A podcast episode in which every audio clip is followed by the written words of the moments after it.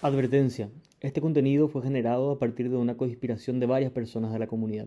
Te invitamos a que o bien escuches este contenido con alguien más o te prepares para tener una buena conversación luego. Que disfrutes.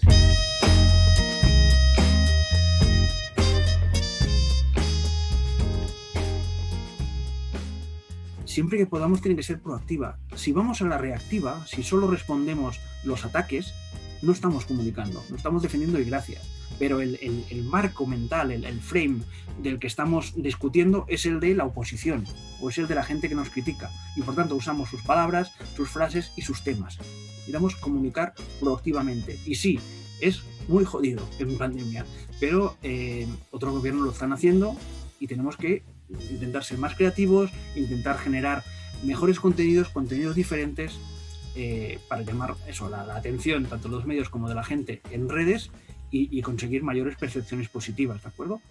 Ese es Xavier Peitivi, es consultor de comunicación política y pública en Ideograma, donde trabaja para 10 países en campañas electorales, comunicación institucional y comunicación estratégica. Es politólogo especializado en, en relaciones internacionales, máster en la sociedad del conocimiento y además también es profesor en numerosos másteres sobre comunicación política. Xavier, además, es autor del libro Las campañas conectadas. Xavier nos trae un planteo relacionado a los desafíos de comunicación de liderazgos públicos en tiempos de polarización y pandemia. Desde ARCA somos un laboratorio de innovación política para la región. Este espacio se llama Coinspiración y está creado a partir de una comunidad generadora de contenido. Coinspiración busca arrojar luz sobre temas claves para las personas que están generando impacto positivo en las sociedades. Trabajo con con Antonio Gutiérrez Rubí hace 12 años y llevamos, como hemos comentado, ¿no? pues campañas electorales, comunicación institucional en, en ministerios, en gobiernos y en, en, alcaldías o donde, donde nos contraten. Eh, y aparte, pues no sé, soy acuario, no sé, quiero decir que no, ya, ya, está bien, no, no, no hace falta tampoco más. Más que nada, que sepáis que soy un friki de la comunicación política y eso significa que en mis horas libres, las pocas que tengo, eh, me dedico a ver campañas de todo el mundo o comunicación de gobierno de todo el mundo.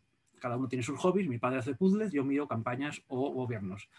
Eh, así soy yo. y ya está. Y aparte dirijo Beers Politics, que es una, una plataforma que empezó en, en, encuentros de alcohólicos, perdón, de consultores eh, en diferentes, bueno, en Barcelona y ahora estamos en 71 ciudades, también en, en, alguna de Paraguay, alguno de vosotros seguro que ha estado. y, y, nada, son encuentros para, iba a decir para beber, pero también para hablar. Y aparte en, nuestra web eh, tenemos bueno, pues, miles y miles de contenidos sobre comunicación política, comunicación institucional, cualquier cosa que se nos ocurra para ayudar a aumentar la comunicación y mejorar la, la comunicación y la política. Gracias a todos y a todas, gracias especialmente a Javier y eh, nada, muy sintético, eh, simplemente decir que desde ARCA siempre estamos promoviendo estas conversaciones, haciéndonos preguntas más que buscando respuestas eh, en, un contexto que nos desafía enormemente. En lo personal, en lo particular, bueno, me, tocó transitar desde la Fundación Teletón en todos estos años un cambio radical en la forma de, comunicarnos, eh, de estar en contacto con las audiencias, de poder de alguna manera eh, generar un posicionamiento basado en la confianza, en la transparencia y, bueno, este cambio tan radical realmente eh, nos afecta en muchas dimensiones. Y hoy nuevamente en la pandemia vemos cómo la comunicación eh, en términos generales se convierte en, en, algo crítico. Así que me gustaría ya, eh, sin, sin, sin, mucho preámbulo, dar la palabra a nuestros invitados, Santi, para que hagan un planteo inicial en relación a cómo estamos viendo estos desafíos en nuestro país. Además de Xavier, invitamos a panelistas amigos de la casa, todas personas, líderes públicos, que nos permitieron tener una mejor lectura del contexto. La primera es Estela Ruiz Díaz, periodista y formadora de opinión. Muchas gracias. Eh, bueno, yo siempre digo que soy periodista analógica porque empecé el periodismo en los 90, así que soy de máquinas de escribir y cuartillas y bueno, y fui evolucionando también con cómo evolucionó la comunicación. Y hoy estamos aquí y en realidad yo tengo más preguntas que respuestas. Me voy a circunscribir a lo que tiene que ver simplemente la, la comunicación. Y yo creo que hoy estamos viviendo el mayor cambio o transformación del periodismo eh, con las tecnologías de información. Estos eh, son retos, consecuencias, dilemas que tenemos y sobre todo, eh, lo que me, interesaría, me interesaría que Xavier un poco hable sobre em, los retos o el rol del periodismo en las crisis sociales y en las crisis políticas. Porque siempre tenemos este dilema de eh, cuando atacamos la corrupción, por ejemplo, y atacamos a los corruptos, eh, de repente se ataca la institución o la institucionalidad. Es decir, cuando atacamos a los parlamentarios, siempre termina dañada la institución, ¿verdad? Y yo siempre tengo problemas de decir eh, cuál es el límite para que no, este, la institución no quede dañada, diríamos, a causa de, sus miembros. Eh, y ahora con el tema eh, de las fake news, que son un, un fenómeno mundial que, bueno, sufrimos en todas partes. Este, ¿Cómo combatimos? Nosotros en Paraguay casi no tenemos herramientas o tenemos herramientas muy rudimentarias de los medios de comunicación, más lo hacemos por instinto o por compromiso, por responsabilidad y eso ya queda también a la voluntad de cada periodista. Los medios no tienen la capacidad económica para tener departamentos de fact-checking y verificadores, etcétera. Eh, solamente acá el surtidor, eh, que es un medio independiente, tiene esa posibilidad y bueno, en medio de esta guerra de la fake news que sabemos que están para generar desconfianza, para provocar cambios que a lo mejor no son cambios perversos, por decirlo de alguna manera, yo a veces eh, comparo nuestra situación con los médicos hoy contra el coronavirus, que están caminando a ciegas ante un nuevo virus que, que no tiene cura todavía sino que solamente tienen tratamientos sintomáticos. Es un poco lo que hacemos hoy los medios de comunicación o los periodistas con respecto a este virus, a este virus de las noticias falsas, eh, tanto así que ya tiene su propio nombre que se le dice infodemia, está eh, no solamente las mentiras, sino que también demasiada información que tiene el público que ya no puede procesar qué es verdad y qué es mentira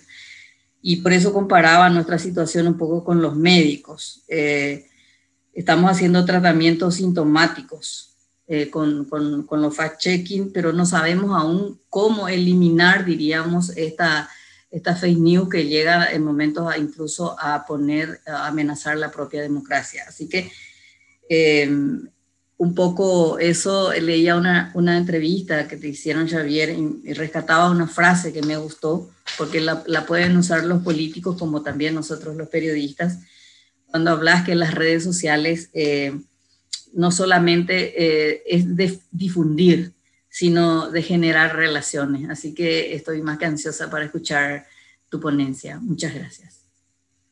El segundo es Bruno de Felipe, presidente de la Asociación de Emprendedores del Paraguay. Eh, en el contexto que nos encontramos nosotros desde la Asociación de Emprendedores de Paraguay, bueno, quiero mencionar primero, ACEPI es una organización muy joven, entonces nosotros no teníamos un lugar en los medios, no éramos un, gremio de referencia antes de la pandemia. peleábamos mucho porque nos den un lugar, pero no era un tema relevante para, o por lo menos nosotros no éramos los, los, interlocutores que nos eran considerados válidos por parte de, de los periodistas. Durante la pandemia hubo como un, al inicio sobre todo, un movimiento bastante importante que yo creo que es algo que vimos, por, yo por primera vez vi algo así, donde eh, la misma prensa salió a buscar nuevos referentes eh, y los periodistas abrieron las puertas para que muchos de los nuevos, digamos, gremios que hoy están teniendo voz tengan voz. Si no fuera por eso, estaríamos solamente en la, en la, en la dimensión de lo que son las redes sociales. Y creo que se alimentó de alguna forma el periodismo también de las redes sociales. Fueron tomando de alguna forma referentes que fueron encontrando en las redes sociales y a partir de eso le dieron un espacio, eso terminó validando muchos de esos referentes y eso permite entonces que haya una nueva capa de eh, personas que pueden también estar a disposición de los medios para, para los distintos temas que estamos eh, viendo de manera permanente. Eso en primer lugar, ¿verdad? Muy importante el rol eh, y, las, y, las, relaciones personales que existen, también los vínculos de confianza previos a este momento de pandemia que existían con muchos periodistas desde hacer y nosotros teníamos de alguna forma vínculos con varios periodistas que nos conocían, que sabían que no éramos simplemente eh, pescadores de río revuelto y eso nos ayudó también, creo yo, a poder construir ese, eh, ese canal eh, durante la pandemia. Pero quiero hacer hincapié en algo que me gustaría también profundizar con Xavier, que es específicamente el tema de algo que yo percibo como, como presidente de ACEPI al, al, al usar Twitter, que es nuestro principal canal de comunicación, ¿verdad? Obviamente a través de la película esta Social Dilemma vimos cómo funciona, eh, cómo funciona la tecnología y cómo se premia la polarización. Y es, interesante porque nosotros hemos, eh, haciendo desde nuestras cuentas experimentos sociales, por así decir, nos damos cuenta que cuando hablamos, cuando vamos al choque, somos mucho más, eh, traccionamos mucho más en, en, la prensa y en la comunicación que cuando vamos a lo que es tratar de construir un, punto medio, un, punto moderado, ¿verdad? Y ese es, un desafío enorme para los liderazgos eh, que hoy tienen que tratar de mantenerse relevantes para poder incidir. Porque eh, uno, por ejemplo, en mi caso personalmente, a mí me, yo, yo soy más de la tendencia de tratar de unir a los extremos, de tratar de construir un, un centro común entre las partes para poder trabajar desde ahí ir desde ahí en adelante. Pero si yo salgo con un mensaje así, automáticamente me ataca porque dicen que soy tibio o porque dicen que, eh, que realmente no, no, elijo un lado, no elijo un lugar. Y entonces es como que el sistema requiere que uno vaya al choque, vaya al ataque. Eh, y ahí es donde no se puede construir. Pero es interesante porque así como existe esa, digamos, ese premio, eh, que, que, es lo que uno lee, lo que uno percibe cuando está en Twitter, que entre paréntesis es un micromundo, no es el mundo, porque después entras a Instagram y es el mundo de las maravillas. Entonces, realmente también hoy estamos mucho más tiempo en las redes sociales y claramente depende de qué red estás, la temperatura que vos lees de lo que está pasando, ¿verdad? Si, le, estás en Instagram, el mundo todavía no está incendiado. Si estás en Twitter, es diferente la, la, la, experiencia y como la interacción humana se redujo directa, digamos, eh, entonces esos espacios son hoy ya casi la realidad para muchas personas. Y hay que tratar de mantener un cable a tierra para no confundirse y pensar que ese mundo es la realidad, ¿verdad? Que es un desafío también que yo veo que tenemos hoy. Pero como beneficio, y voy cerrando con esto para no robar más minutos, eh, porque la verdad que hay mucho más para discutir y aprender hoy. Como beneficio yo veo que eh, también nos permitió la pandemia acelerar el trabajo en red y conocer más eh, sobre, el, sobre el concepto de trabajar en red sin necesidad de estar en, un, en una federación de gremios de MIPIMES, que dicho sea de paso, sí se creó una federación durante la pandemia, pero en, nuestra opinión es más complejo que una federación porque hay muchos elementos en los que no estamos de acuerdo todos y una federación exige una especie de unidad granítica que es imposible de lograr. Entonces, estamos impulsando mucho el trabajo en red eh, y, y, bueno, y de esa manera eh, vemos que se pueden unir personas alrededor de causas específicas por más de que tengamos diferencias en otros temas. Yo tengo en un grupo de WhatsApp que creé con eh, personas que, que, escribían constantemente a, a, en Twitter por el tema de los créditos, un grupo de, de, de, personas que conocí en Twitter que hoy se formaron, se transformaron en voluntarios para ayudar a las empresas a conseguir créditos en, en, en, los bancos.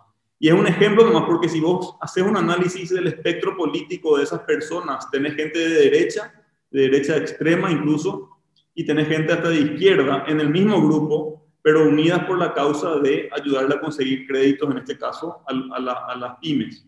Y creo que ahí hay, es un, como un, para mí un tema interesante que se podría explorar, se podría explorar porque creo que eh, existe una posibilidad de que si trascendemos al espacio innominado y digamos eh, sin cara, que son las redes sociales, y podemos trabajar concretamente en causas específicas que nos unen, sin necesidad de estar de acuerdo todo. Sí podemos usar las redes sociales como una herramienta eh, y no como simplemente como un elemento de, de pelea. Hasta ahí llego. La tercera es Paulina Serrano, militante política y experta en comunicación política. Y sumando un poco a lo que ya estuvieron compartiendo Estela y Bruno y lo que veníamos hablando con Santi, en, en, mi caso, para sumar a la conversación también y pensando un poco desde mi experiencia y trabajando cerca de, de congresistas o personas que hoy ocupan ciertos espacios, yo creo que uno de los grandes aprendizajes, eh, tanto como lo que nosotros fuimos viviendo, como lo que vimos desde los espacios de los líderes, el gran valor de la credibilidad sostenida también en estos espacios. Así como Bruno comentaba, muchísima de la, de la conversación se fue al Twitter, eh, mucha más gente está mucho más tiempo en las redes sociales, entonces la credibilidad ganó un peso eh, aún mayor y que el gran aprendizaje es como, por un lado, cómo sostener eso, porque vemos de repente la pérdida de credibilidad como ocurrió con las conferencias de prensa del gobierno que, que ya se volvieron prácticamente un chiste. Y aparte del valor, es como, como darle también esa intencionalidad a líderes que ocupan espacios y que inciden en las opiniones y que pueden generar impacto eh, a través de, de, ciertas posturas, de ciertos, de ciertos mensajes y cómo poder justamente traccionar también eso en positivo, ¿verdad?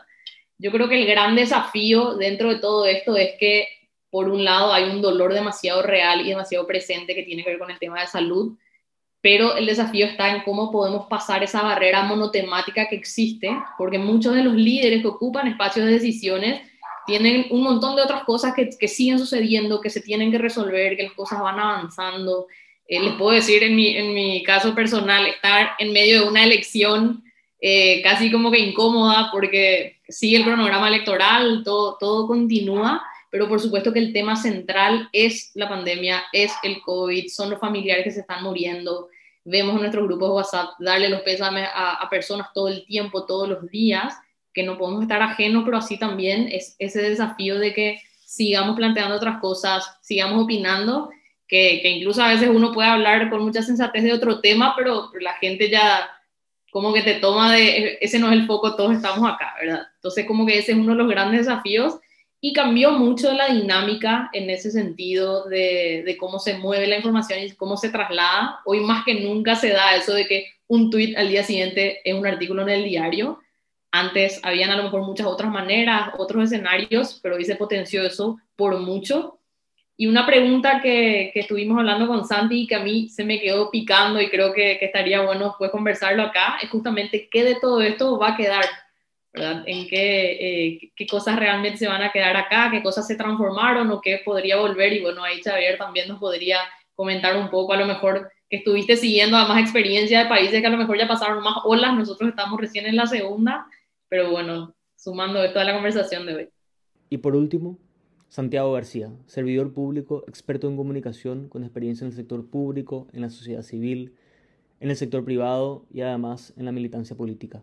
Voy a tratar de como ceñirme al, al, al, título creo, del encuentro, de reflexionar sobre eso, ¿verdad? los desafíos de comunicación y liderazgo público en tiempos de polarización y de pandemia. Yo creo que ahí hay como dos eh, palabras claves interesantes. El primero, la primera es la polarización, sea, yo en particular creo que en Paraguay no, existe al menos una polarización ideológica, ¿eh? como en otros países, o como inclusive vemos en, noticias internacionales o en países vecinos inclusive a veces. ¿verdad? Sí existe eh, en microclima, como decía recién Bruno, como, como Twitter, pero definitivamente Twitter no es el reflejo de, de, de nuestra sociedad. Tal vez otros van a decir hoy que hay como una polarización necesaria, eh, Partido Colorado versus oposición, pero tampoco creo que está muy, eh, muy sólida eso en ninguno de los extremos para, para considerarla una, una polarización. Lo que sí creo que tal vez hay una polarización del, del, del modelo clientelar versus un modelo nuevo, pero o sea, lo que veo yo es que en el fondo ese modelo nuevo no, no pasa de ser muy testimonial y sabe que está lejos de poder eh, competir sobre todo electoralmente con el, con el, con el otro modelo y donde sí siento mucha polarización que tiene que ver mucho con comunicaciones en el discurso y en el, en el análisis. Un poco, ya lo mencionaba también Bruno, ya nos anda gustando creo que en exceso simplificar todo en bueno y malo, héroe y villano, todo tiene que ser blanco y negro. Eh, y existe como una gama muy variada de grises. Y también hay gris oscuro y, y, gris claro. Y a veces tenemos que saber elegir entre, en el gris claro sin pretender, por si acaso, que sea blanco ni frustrarse realmente por, por eso. Eh, y hoy, por eso yo creo que nuestra sociedad más que polarizada, eh, o sea, por fuera sobre todo del modelo tradicional, sobre todo, más que polarizada, está atomizada, diría yo, eh, y, y, con altos niveles como de, de, lo que yo llamo politiquería, ¿verdad? Eh, y bueno, lo otro es la pandemia, ¿verdad? La pandemia en términos generales para comunicación nos tiene, creo que cansados a todos y por supuesto hipersensibles. Eh, entonces, hoy en día eh, yo realmente me siento a veces como en un capítulo de, de Black Mirror, ¿verdad? que lo, lo, tenía como muy lejos. Eh, pero creo que solamente en perspectiva vamos a poder reflexionar del estrés al que, al que nos está sometiendo la pandemia, que nos va a seguir sometiendo porque esto no se va a acabar. Y nada, en Comunicación Pública Paraguay, para mí el gran desafío de la comunicación pública es balancear los esfuerzos de la comunicación proactiva y reactiva. Eh, estamos todo el tiempo atentos a la agenda impuesta, eh, eh, pero tenemos que hacer algún esfuerzo, por lo menos algo considerable para tratar de imponer de, vez en cuando la, la, la agenda. Eh, la comunicación gubernamental vive del día, eh, parece una reacción de, periódico de los 90, no es luego que no se puede pensar en el próximo semestre, no se sabe lo que se va a hacer mañana. Y esto es así, era luego así, se exacerbó más con la, con, la, con la crisis y con la pandemia. Y acá un jugador que se incorporó a Internet, ¿verdad? Y creo que Internet, o sea, les prometió, creo que a los liderazgos públicos, una comunicación sin intermediarios, con, con, con, su público, con sus ciudadanos, y eso ha avanzado, no hay que ser pesimista, pero está muy lejos de eso que nos imaginábamos, creo que yo en el 2010. Los intermediarios siguen teniendo demasiado peso en la interpretación de la, de la realidad. Eh, el poder del manejo de la agenda mediática en Paraguay se amplió un poquitito, pero sigue bastante concentrada en algunos actores. Y los medios eh, y referentes tradicionales, yo creo que pudieron adaptarse dentro de todo bastante bien. Y existen nuevos medios, pero siempre terminan como en, como en nicho. Y bueno, por último, para terminar, creo que esta frase de no estamos comunicando bien también se ha convertido como en exceso en una excusa confiable, como la, como la vieja confiable. Eh, y sí, lo que, lo, lo, que no se comunica no existe, pero lo que no existe también es muy complicado de, de comunicar. Xavier, vamos contigo. Eh, pues nada, oye, mm, súper interesantes las, las cuatro reflexiones. Intentaré responderlas en, a lo largo de, la, de, la, de mi reflexión. Eh, yo os quiero hablar de 10 puntos que considero que, que, no sé si han cambiado o están cambiando la, la, la comunicación gubernamental con esta pandemia, eh, pero sí que pueden cambiar en el futuro, tienen mucho que ver con lo que nos está sucediendo, ¿no? Y, y seré muy rápido porque, porque no, son 20 minutos y tengo que ir a toda hostia. Eh, además quiero dejar tiempo luego para responder lo que no consiga responder de Estela, de Bruno, de, de Paulio, de Santiago y cualquier pregunta que, tengáis para hacer o, o, cualquier conversación. Primer eh, punto. En situación de crisis, el verdadero protagonista siempre son los gobiernos, siempre. Y esto, aunque parece una perogrullada, lo hemos visto claramente en esta pandemia, cuando, eh, especialmente al principio, los primeros meses de pandemia, cualquier intento de la oposición por eh, generar eh, ruido, por intentar oponerse a hacer su trabajo, era visto, según todas las encuestas, como algo negativo, porque no, no iban a, en una grave crisis, no estaban con el gobierno. Ahora hablaré un poquito más de esto, ¿no? Pero eh, primer, primer tema sería este, ¿no? El protagonismo de los gobiernos. Y os voy a explicar dos casos. Eh, uno es antiguo, es del, del, año 91. En el año 91, el Papa Juan Pablo II fue a visitar Brasil, ¿de acuerdo? Eh, fue en octubre y estuvo 12 días. Fue a Natal, bueno, Brasilia, estuvo en Brasil. Volvió a Roma el 23 de octubre y nueve meses después la natalidad había aumentado en Brasil un 1,6%. Y las relaciones sexuales sin eh, protección hubieran aumentado un 30%. Esto en, estudios posteriores se demostró que había sido porque en todos los discursos del Papa Juan Pablo, eh, en todas las eh, entrevistas, hablaba de la importancia de que nacieran más niños, que la gente no, no usara protección, porque era contrario a, a la religión católica. Esto habla mucho de cómo la influencia de un líder permite cambiar el comportamiento político de mucha gente. Es un, un pequeño ejemplo. Eh, esto es Brasil en el año 91. Vamos a Brasil al 2020, ¿de acuerdo? Eh, si recordáis, bueno, no ha cambiado mucho, Bolsonaro eh, fue uno de los líderes que más negaron que había ninguna pandemia, porque para él era una gripe. Eh, pues, por supuesto, nadie se podía contagiar porque esto era una tontería. Pues en, el, en, en, mayo del año pasado, eh, Agelman y Cavalcanti hicieron un estudio y analizaron cómo en las zonas de Brasil donde más votos y más confianza tenían en Bolsonaro, es donde más gente se enfermó. Esto, al igual que eh, en el año 91 con el Papa, también demuestra, es un ejemplo de cómo el líder eh, puede cambiar el comportamiento humano. acuerdo? Es decir, el, gobierno es máximo protagonista. Segundo punto, lo que tiene que hacer cualquier gobierno es, al igual que en una campaña electoral y al igual que en cualquier momento, pero especialmente en pandemia, es generar mm, constantemente o siempre que pueda percepciones positivas. Porque la ciudadanía, luego lo veremos un poco más tarde, pero a la ciudadanía lo que le preocupa es que las cosas vayan mejor. Y es decir, podemos hacer una muy buena gestión hace tres meses, pero si ahora no la estamos haciendo, si ahora no comunicamos, es algo que, explicaba también eh, ahora Santiago, ¿no? El, tema de, que no comunicamos bien. Eh, no, es solo no comunicar bien, el tema es que a veces olvidamos que debemos, que debemos comunicar y lo que hacemos es informar. Y no es lo mismo informar que comunicar. Luego, si queréis, le damos un poco más de vuelta a esto, ¿no? Pero necesitamos generar memorabilidad y percepciones constantes con diferentes eh, contenidos, diferentes discursos, diferentes propuestas, diferentes medidas, para que la ciudadanía vaya, bueno, pues eh, cuando piense en, el gobierno, eh, pues recuerde cosas positivas, ¿de acuerdo? Hablo, no hablo de la gente súper politizada, súper polarizada, hablo de la gente, voy a decir normal, de la gente que, que puede votar a uno, pero no es un talibán, digamos, ¿de acuerdo? Que es la mayoría de gente. Más cosas, eh, las narrativas. En política, los relatos nunca compiten, solos, ¿de acuerdo? Se, se, trata de batallas narrativas. Son todo batallas narrativas a gran escala, entre los gobiernos y entre el gobierno y la oposición, incluso a veces entre los medios y el gobierno. Cada uno explica, obviamente, su manera de, eh, con la que quiere desarrollar su idea, su propuesta, y tenemos que ganar con esa narrativa. Si unas propuestas del gobierno, un relato del gobierno no está bien construido, no nos va a servir para eh, generar estas buenas percepciones para llegar a la ciudadanía, ¿de acuerdo? Así que es importante eh, eso, comunicar constantemente y que tenga sentido. No podemos comunicar una cosa y, y, al cabo de dos semanas comunicar la contraria o bueno, veremos más ejemplos ahora, ¿no?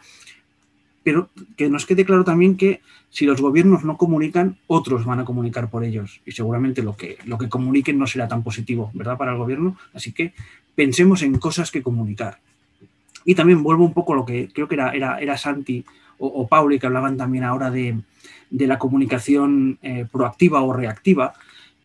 Siempre que podamos tiene que ser proactiva. Si vamos a la reactiva, si solo respondemos los ataques, no estamos comunicando, no estamos defendiendo y gracias. Pero el, marco mental, el, frame del que estamos discutiendo es el de la oposición o es el de la gente que nos critica. Y por tanto usamos sus palabras, sus frases y sus temas. Necesitamos comunicar proactivamente. Y sí, es muy jodido en pandemia, pero eh, otros gobiernos lo están haciendo y tenemos que intentar ser más creativos, intentar generar mejores contenidos, contenidos diferentes, eh, para llamar eso, la, atención tanto de los medios como de la gente en redes y, conseguir mayores percepciones positivas, ¿de acuerdo? En, esta pandemia hemos tenido dos grandes relatos. El, de aceptación, de esto es una pandemia, eh, eh, vamos a salir todos juntos, lo vamos a conseguir, os suena, ¿no? Todo esto y el la narrativa de negación, la de esto no es nada, eh, esto es una gripe, esto no es importante, la economía es más importante. Eh, hay un claro ganador del relato, obviamente el relato de aceptación ha funcionado mejor. Eh, yo, yo, estudié hace unos meses, hay, hay, un efecto que se llama el Rally Round Effect, de Flag Effect, que es cuando hay una gran crisis en un gobierno, está demostrado que aumenta un montón la valoración del gobierno, porque todo el país pues, va detrás porque es una gran crisis. ¿no? Yo analicé cómo había aumentado la valoración de diferentes políticos en, todo el mundo a lo largo del tiempo. ¿no? De hecho, lo calculé hasta junio de 2020, eh, que era la gran etapa eh, jodida de la pandemia. ¿no? Y, por ejemplo, el, presidente, el primer ministro de Australia, eh, Jacinda de Nueva Zelanda, Merkel, Macron aumentaron, cada uno a, su ritmo. ¿eh? ¿eh? pero ¿quién bajó? Los de la negación. Bajó un montón Bolsonaro, el que más. Bajó AMLO en México. Bajó Boris Johnson en Reino Unido y bajó Trump. No tanto, pero bajó Trump. Eh, ¿qué, ¿Cuál fue el único cambio? Boris Johnson, después de negar eh, que la pandemia fuera tan complicado. De hecho, él vendía su idea de que él tenía una idea revolucionaria que solo los británicos tenían, que era que iban a generar una, bueno, a contagiarse todos y así toda la economía, tal. Eh, se dio cuenta que, iba a morir muchísima gente, ¿no? Y empezó a cambiar su, mensaje, mucho más cuando eh, enfermó. De hecho, cuando enfermó aumentó 30 puntos de valoración positiva, para que veáis la, importancia de, del rally round effect que también se daba cuando, cuando un político se enferma. Eh, bueno, en resumen, que, el discurso de aceptación, la narrativa es la que, la que funcionó. ¿no? Cada gobierno la hizo de determinada manera. Pues Macron, por ejemplo, habló de, habla, aún habla de guerra ¿no? y, constantemente se hace fotos con el ejército, usa lenguaje bélico, eh, pues va a visitar tiendas de campaña preparadas por militares, otros lo hacen de otra manera. Quiero decir, cada gobierno intenta comunicar a, su manera, ¿no? pero siempre el relato de aceptación y el, ha sido el relato que más ha, funcionado a lo largo de, este año. ¿de acuerdo? Tercer punto, algo que están haciendo muchos gobernantes, que es la búsqueda constante de notoriedad. Y eso significa usar una estrategia, perdón, una estrategia de saturación, de buscar constantemente aparecer en cualquier medio de comunicación posible. Eh, hago contenidos para prensa, pensar en grandes titulares, pensar en, algo que comentaba creo que Bruno de, Felipe, ¿no? De, también el, decir la gorda, en, especialmente en Twitter para conseguir los titulares, em, ¿qué, fotografía quiero este día, o sea, preparar todo esto. Y esto lo han hecho algunos eh, políticos, ¿no? Buscando eso, las, acciones comunicativas para salir en medios, ¿no? Para generar aún más protagonismo. Eh, el campeón mundial en esto es Boris Johnson, ya lo era antes de la pandemia, ahora en la pandemia lo ha multiplicado por, por 100.000. Si tenéis curiosidad de cómo es una estrategia de notoriedad, mirad su Facebook, por ejemplo, y mirad sus fotografías. Cada día intenta colocar una fotografía. Es decir, y, pues se, disfraza así, se viste, eh, pues si va a un hospital se viste con la bata blanca, si va a una fábrica de cerveza se pone el casco. O sea, él conoce a los medios y busca siempre la imagen. ¿Y por qué busca la imagen? Y esto es algo que hemos visto también en esta pandemia. Porque cuando hay infinidad de información, cualquier cosa que permita al político o a la política destacar, y eso se consigue especialmente con temas, con cosas visuales, porque se lee mucho más cuando hay una fotografía y se comparte mucho más en redes cuando la fotografía es buena o es diferente, ¿de acuerdo? O estamos fuera del despacho y no tenemos la banderita o no tenemos el logo del partido, del gobierno. Por eso es importante salir a la calle y generar estas imágenes diferentes. Es una notoriedad que ha funcionado muchísimo y por eso os recomiendo al amigo Boris Johnson.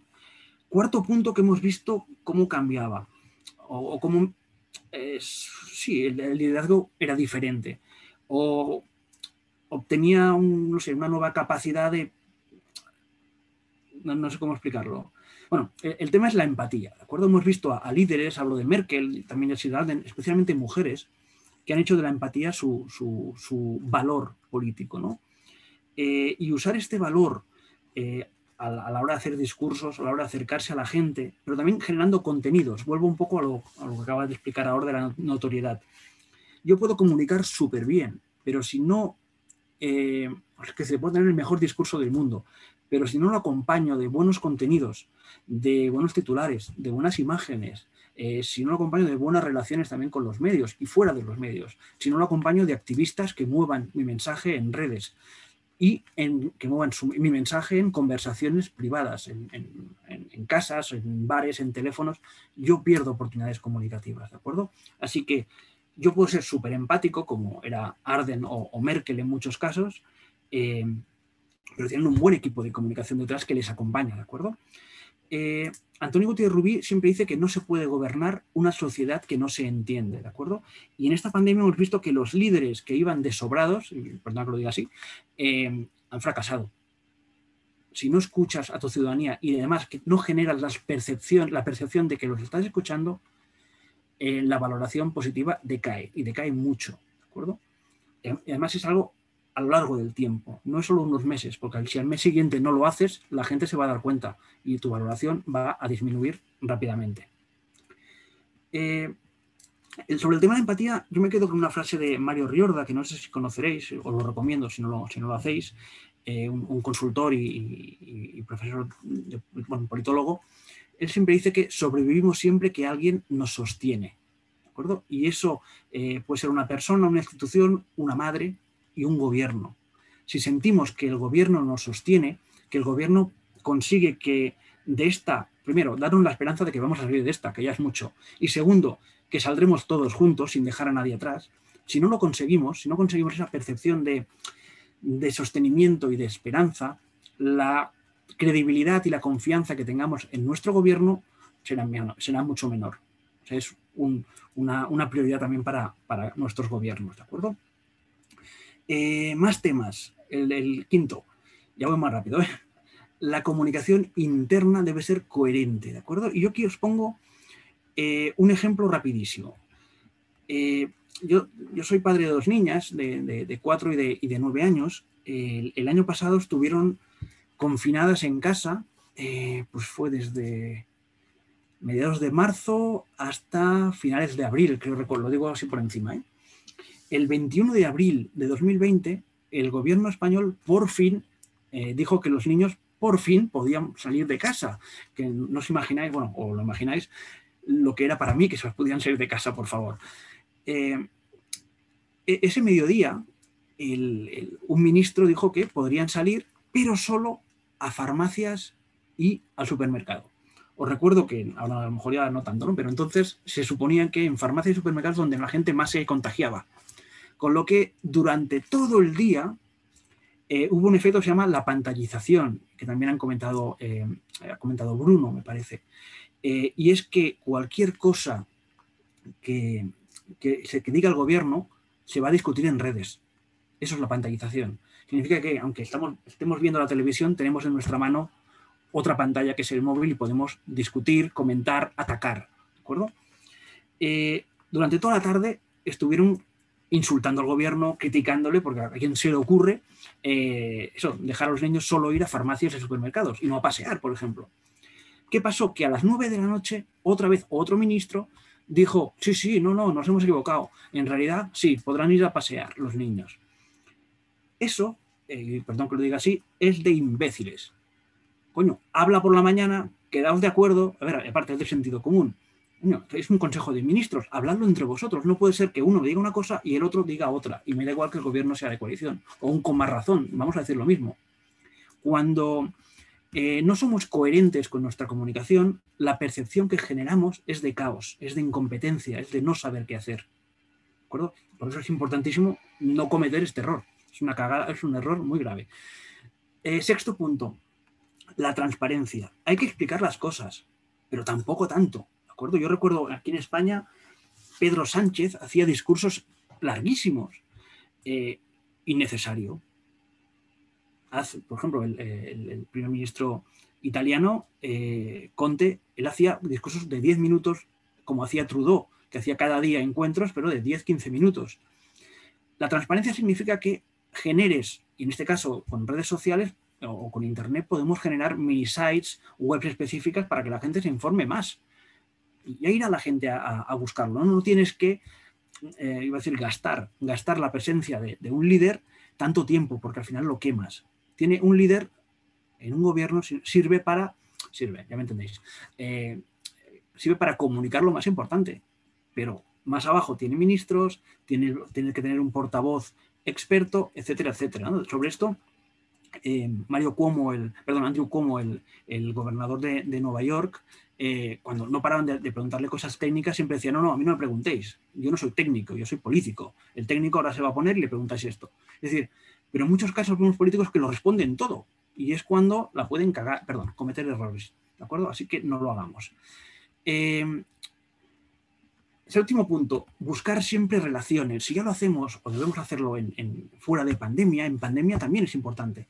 ¿Qué hemos hecho, por ejemplo, con nuestros clientes? Nuestros líderes, sean eh, presidentes, sean ministros, sean alcaldes, eh, cada día, obviamente, como no podían salir tanto a, la calle, eh, les preparamos un listado enormísimo de llamadas por teléfono, de llamadas telefónicas, de números. Oye, tienes que llamar por teléfono.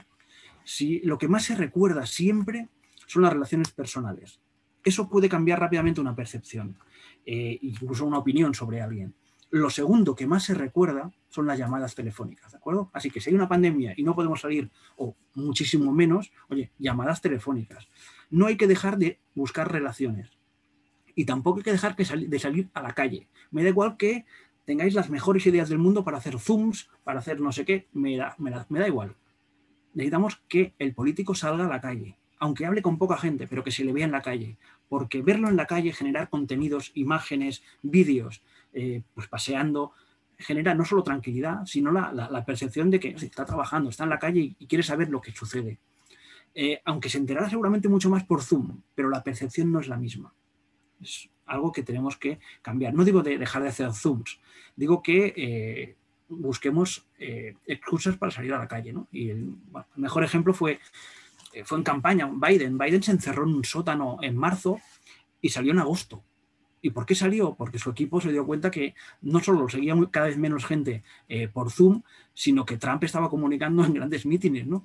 Y empezaron a sacarlo muy poco a poco con el barbijo, obviamente con todas las, precauciones, ¿no? Pero empezó a generar otros contenidos muy diferentes, mucho más visuales eh, y también muchas más relaciones con la gente. Eso es importantísimo. Octavo punto, la conducta competitiva.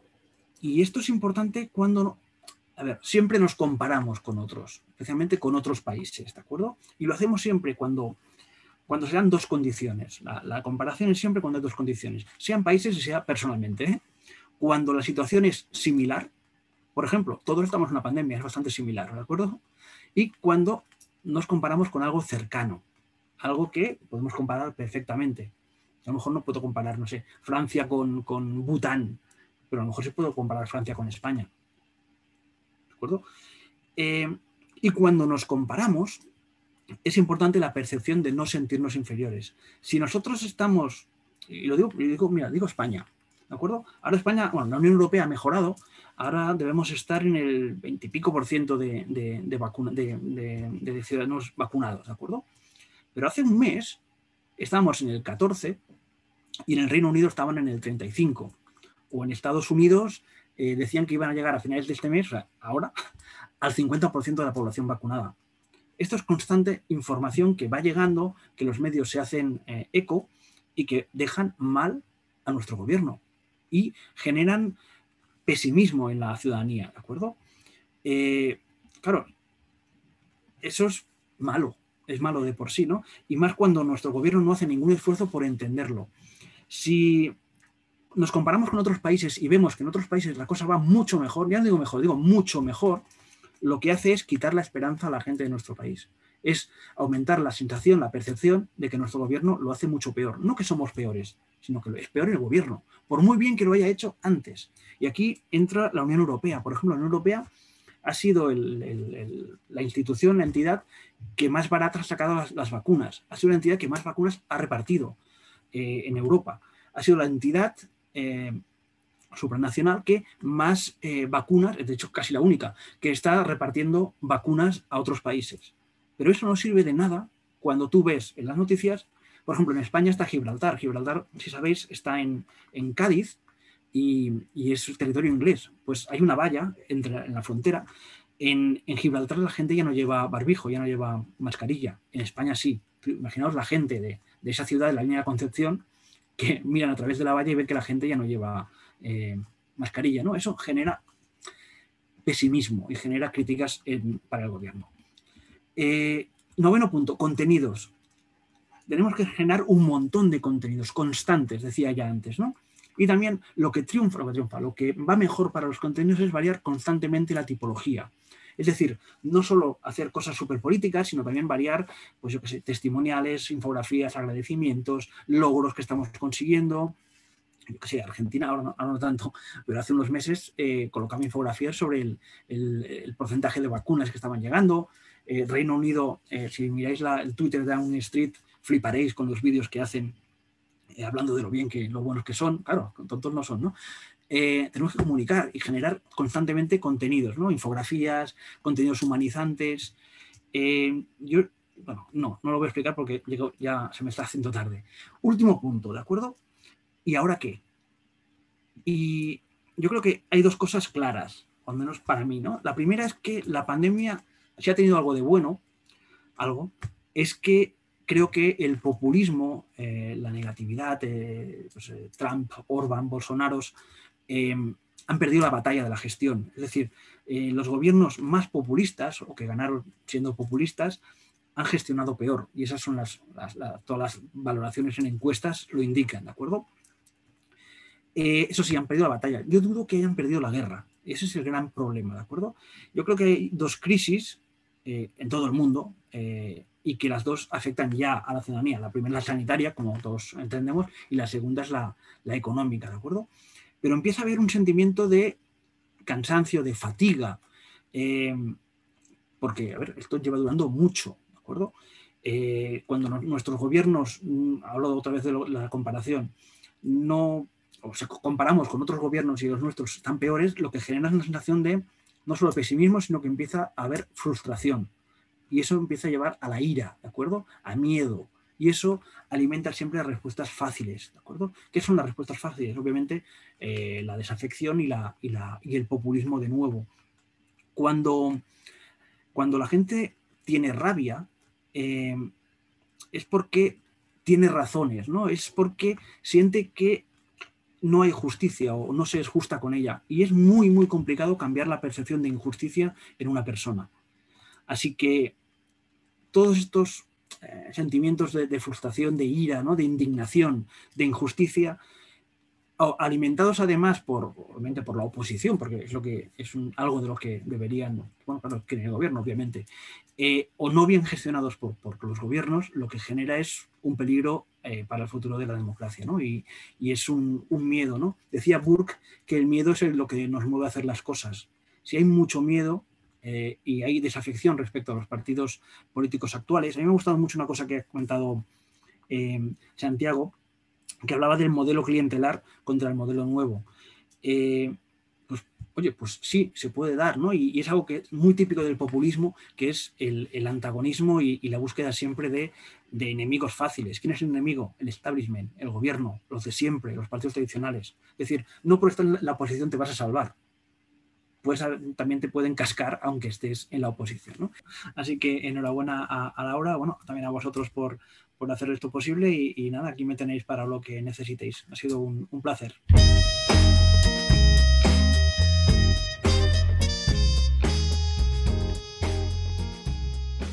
Gracias por escuchar este podcast. Gracias por sumarte a co-crear este espacio. Seguinos en esta plataforma y entérate más en arcalatam.com o en Arca en las redes sociales. Sobre todo te invitamos a seguir co-inspirando.